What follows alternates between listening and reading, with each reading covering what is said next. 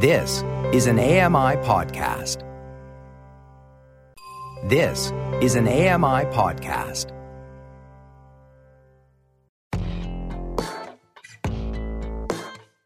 Welcome to Voices of the Walrus on AMI Audio, where professional readers give voice to articles from Canada's best general interest magazine.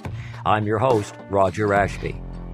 BC's wine industry seems robust. The province has more than 280 wineries. Sales have risen more than 20 fold in as many years, and its vineyards welcome over a million visitors annually. But there is more to do. Paul Berry reads Vine Intervention by Ellen Himmelfarb. Ellen Himmelfarb regularly contributes to The Telegraph, Wallpaper, and The Sunday Times. I'm Paul Berry. This is an article titled Vine Intervention by Ellen Himmelfarb from the July August issue of The Walrus. On a drizzly November evening, the Palais de la Bourse shines like gold, its ionic pillars lit from below, its cupola poking through the mist.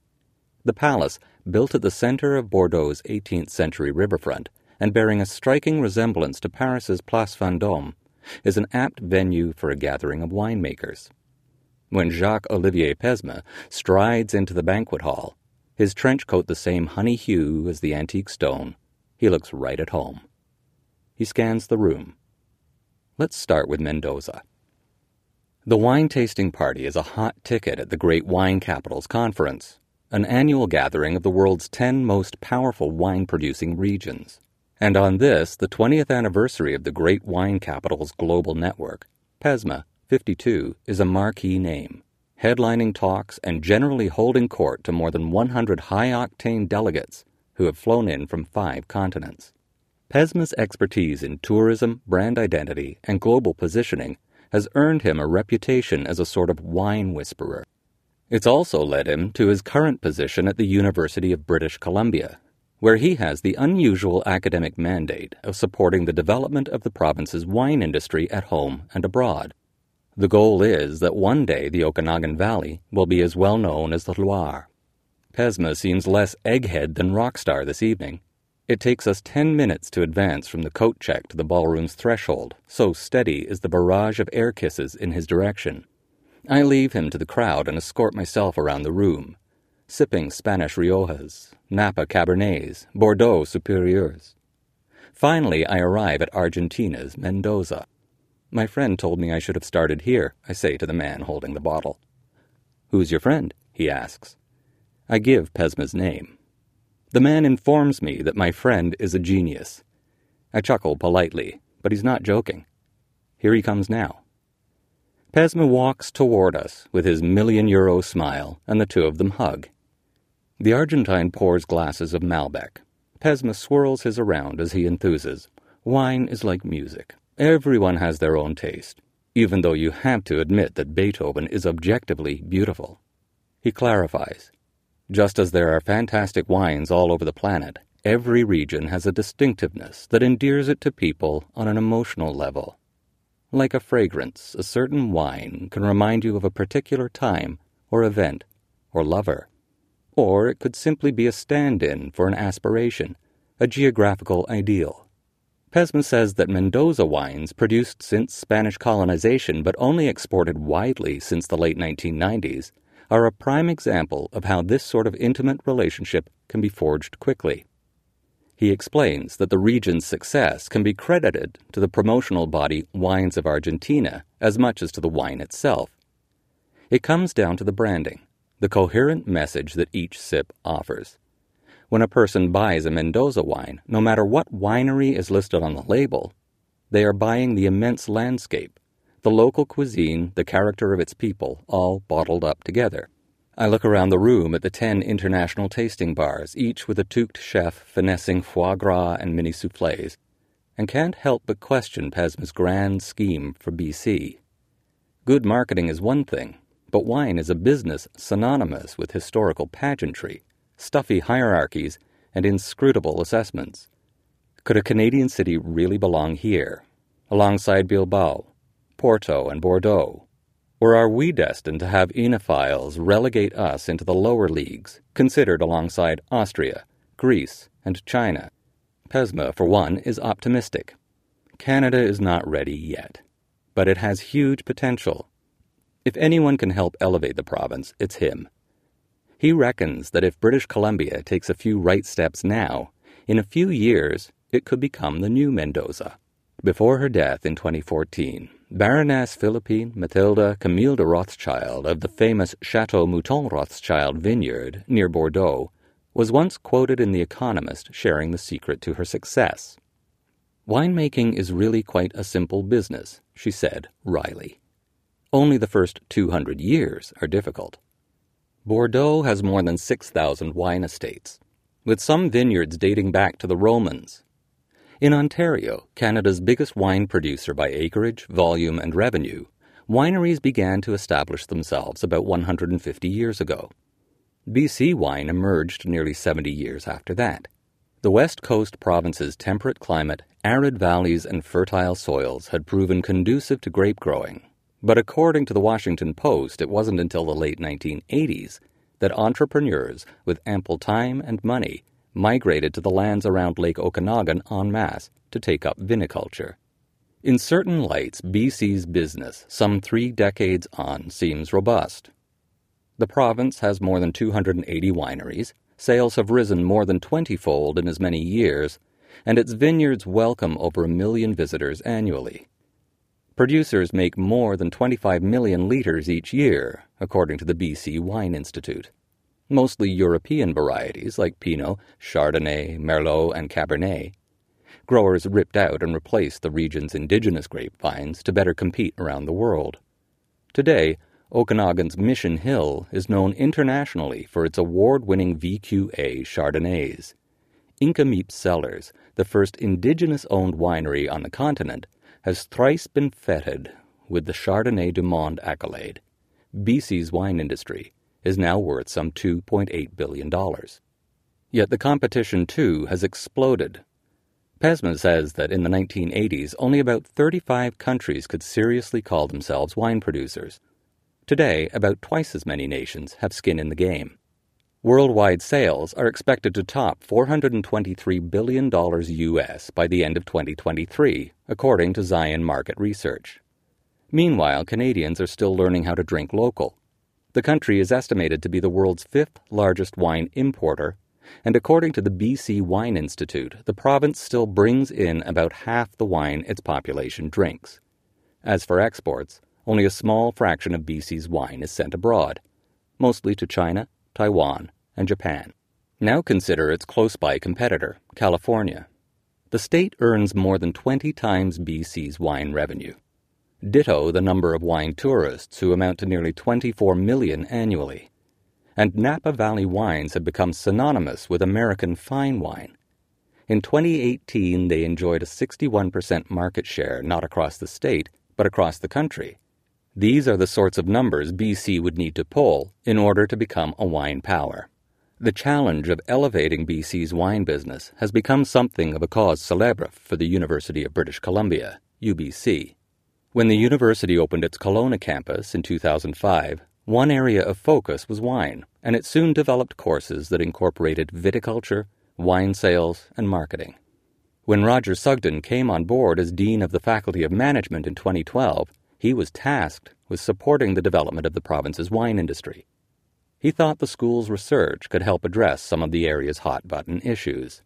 The wine sector was too fragmented, with inconsistent labeling and sustainability standards. It had no adequate plans for addressing climate change or competition from the burgeoning cannabis industry. Sugden had no background in wine himself, but a UBC colleague passed along the name of an expert that he ought to speak with Jacques Olivier Pesme. Pesme, born in Bordeaux to doctor parents, had no relationship to wine in his youth other than drinking it with dinner, a common occurrence for Bordelais as young as 11, he says. After university and a stint in Nantes exporting electronics, he returned home in the 1990s to start an economics PhD at the University of Bordeaux. Back then, he recalls, the word sustainability was starting to bounce around management circles but only American schools were teaching business students how to address ecological and environmental concerns within their work. Pesme did a joint PhD program between Bordeaux, the University of Florida, and the University of the Virgin Islands. he came back to France a rare authority. When Kedge, France's largest independent business school, launched a wine MBA in 2000, the multilingual, sustainability focused academic was hired, joining a small cohort of global scholars who focused on wine. He advanced to director and dean of the school's wine program, all the while making gold plated contacts when advising bodies like the World Trade Organization and the United Nations. Unsurprisingly, Pesme had never heard of the Okanagan before he got UBC's call in 2012. But he was ready for a change, for the exoticism of Canada's west coast, for the challenge of helping the province become a worldwide player. He accepted a position as an affiliate professor, later becoming Sugden's senior advisor, booked his first visit, and started learning what it is to be a winemaker in BC and what it should be. The problem with British Columbia is not its wine, Today, just about anyone is capable of producing the good stuff. Pesme has attended enough Pepsi style blind taste tests to see plenty of old world elitists mistake the new world wine for their own. The challenge is to keep people wanting your stuff. The regions that make up the great wine capitals, that exclusive alliance of the world's 10 preeminent producers, have spent years perfecting their images in order to woo drinkers and engender loyalty. BC is another matter. Few people outside the country know that Canada has a wine culture, let alone a British Columbian wine culture. Branding sells bottles, and though the province has good wineries, Pesme says there isn't a story that only BC is telling. As a winery, you don't exist if you're alone. Unlike Verona or Porto, Kelowna doesn't have the luxury of centuries to establish itself, not when it's up against Cabernets from China now considered the ninth largest producer and growing quickly. That's where Pesme comes in. His job is not to reward the best wines, help make bad wine better, or bolster production. The root of the wine business may be delicious wine, but a large part of what makes a region is how that wine is positioned for locals and for tourists. It's knowing the territory and appraisal of soil, that effusive mix of climate and culture that we call terroir. Pesme makes a case for Adelaide, Australia, specifically McLaren Vale. In the past decade, the region has directed government funding to massive marketing campaigns that paint a unique proposition for day tripping local drinkers. A sunny all rounder with an abundance of beaches, farm to table restaurants, and scenic trails, all just 45 minutes outside the city. That strategy works within Australia, where over 80% of the market for wine is domestic. Yet, when these wines show their faces to the world, McLaren Vale becomes South Australia to some, simply Australia to others. Adelaide may compete domestically with regions like Margaret River, but as soon as they go abroad, they're seen under one umbrella, Pesme says. They agree there is no success that's not collective. Resolving that disconnect for BC is Pesme's raison d'etre. He's so often on the move in the province, meeting with growers, establishing relationships between parties, that he's never even rented an apartment in Canada. In 2017, he and Sugden went on a workshop tour from Duncan on Vancouver Island to Penticton, with the goal of challenging the industry to create a collective identity that BC wines could project internationally. Rendezvousing with industry players in six winemaking centers, they explored themes of authenticity, regional narrative, and terroir. They hashed out differences and commonalities, testing the merits of buzzwords like pioneering, rejected as too loaded, and prestige. After all the word clusters had been drawn and PowerPoints shown, Pesme extracted the characteristics they all seemed to share diversity, welcoming, free spirit, cool north, and boutique.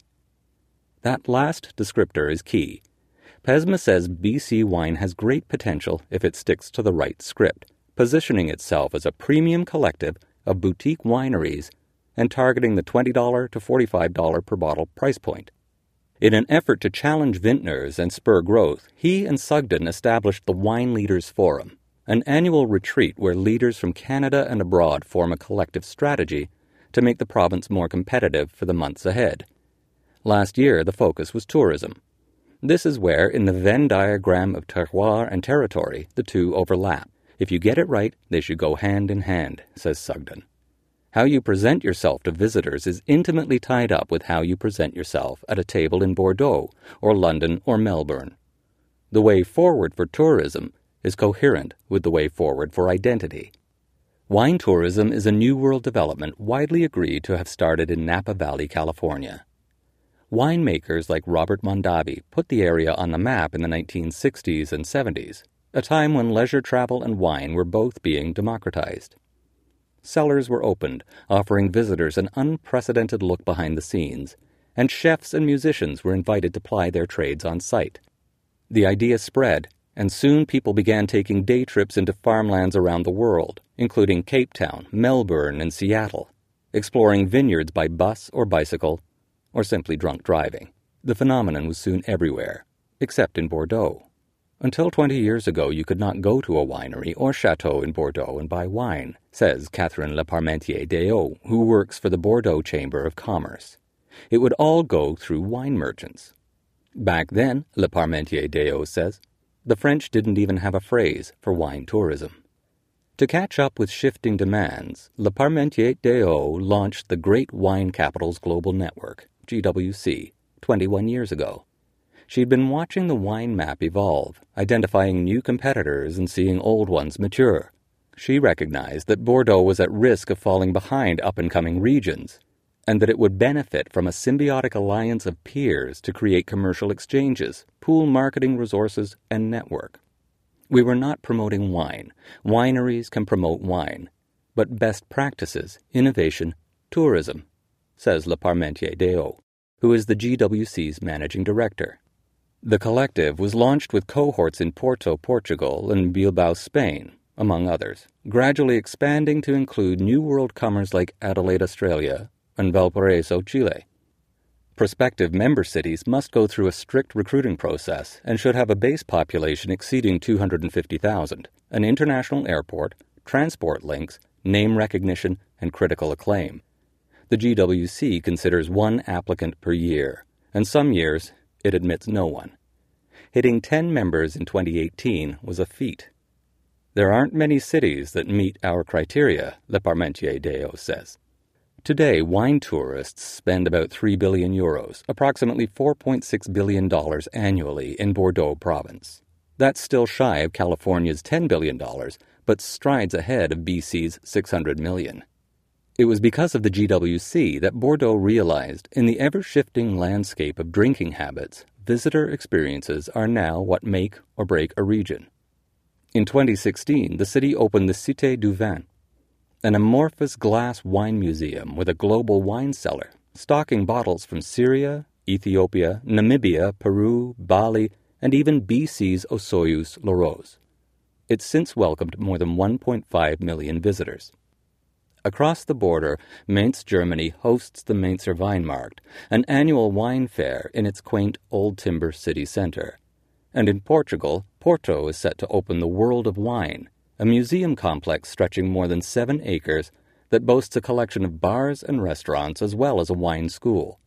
The city, long famous for its port wines, is now facing local competition from nearby Vinho Verde, that region's light green wines, relatively new in Europe, are proving to be a hit, says Miguel Ribeiro, who runs Hotel Monverde, a wine experience hotel that features its own sprawling vineyard some 70 kilometers outside Porto.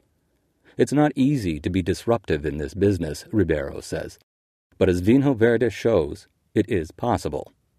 If British Columbia is to earn a spot in the GWC, the Okanagan Valley, the heart of BC's wine country, will likely need to evolve to become its main selling point. When Pesme first visited Kelowna, he found no heritage estate, no flagship museum, no boutique hotels, no statement architecture. There was no there there. The Okanagan seemed little more than a lonely outpost of vines. BC wine is like drinking pure nature, says Pesme. In the southern part of BC, lakes have favored a good cultivation of arable lands. There's a sort of natural energy. First Nations understood that a long time ago, but you can't take beauty for granted anymore. You need to understand your uniqueness beyond pristine nature. It also helps to know where visitors will be coming from. Linda Reiff, president and CEO of Napa Valley Vintners, says that in her region, 80% of tourists are domestic. BC, a large province with a medium sized population in a very big country, can't rely on the same localized strategy. Instead, it must consider following the lead of Portugal, where hotelier Ribeiro says that 60% of visitors are foreign. Luckily, BC does have a few hundred million Americans at hand, and as Reiff notes, Americans are consumers. When they visit, they buy. Still, tourism faces one significant challenge. With no effective public transportation from the provincial hub of Vancouver, the best way into the Okanagan for many visitors is a four hour schlep by car. Though big spenders can shell out $10,000 for the sky helicopter. If BC can nail its unique selling proposition and work out how to shuttle visitors into the interior, more tourists will come knocking. After the U.S., Canadians should be looking at Russia, says Ribeiro. He describes it as an ideal match. BC's food friendly wines pair well with Russians' predilection for vinegary dishes. Portugal only has 1% of that market, he estimates, and Russia has a lot of people. Tastes are evolving, climates are changing, and the closely guarded conservatism of the wine world is all but gone. 200 years from now, just about any city could be on top. As Ribeiro says, if you think Bordeaux has the best wine, we should all give up. That was an article titled Vine Intervention by Ellen Himmelfarb from the July August issue of The Walrus. I'm Paul Berry. You've been listening to Voices of the Walrus on AMI Audio, produced by Don Dickinson, audio engineering by Sam Robinson and Bill Shackleton. The manager of AMI Audio is Andy Frank, and I'm your host, Roger Ashby. If you enjoyed this podcast, please consider giving us a rating and review and subscribe for more.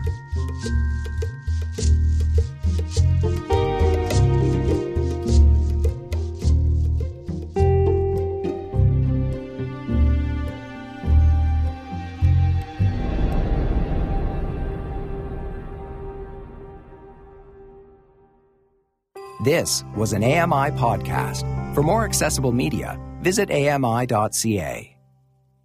Join us weekly for The Pulse with host Joeita Gupta, who brings us closer to issues impacting the disability community across Canada. Watch The Pulse on YouTube or listen wherever you download your AMI podcasts.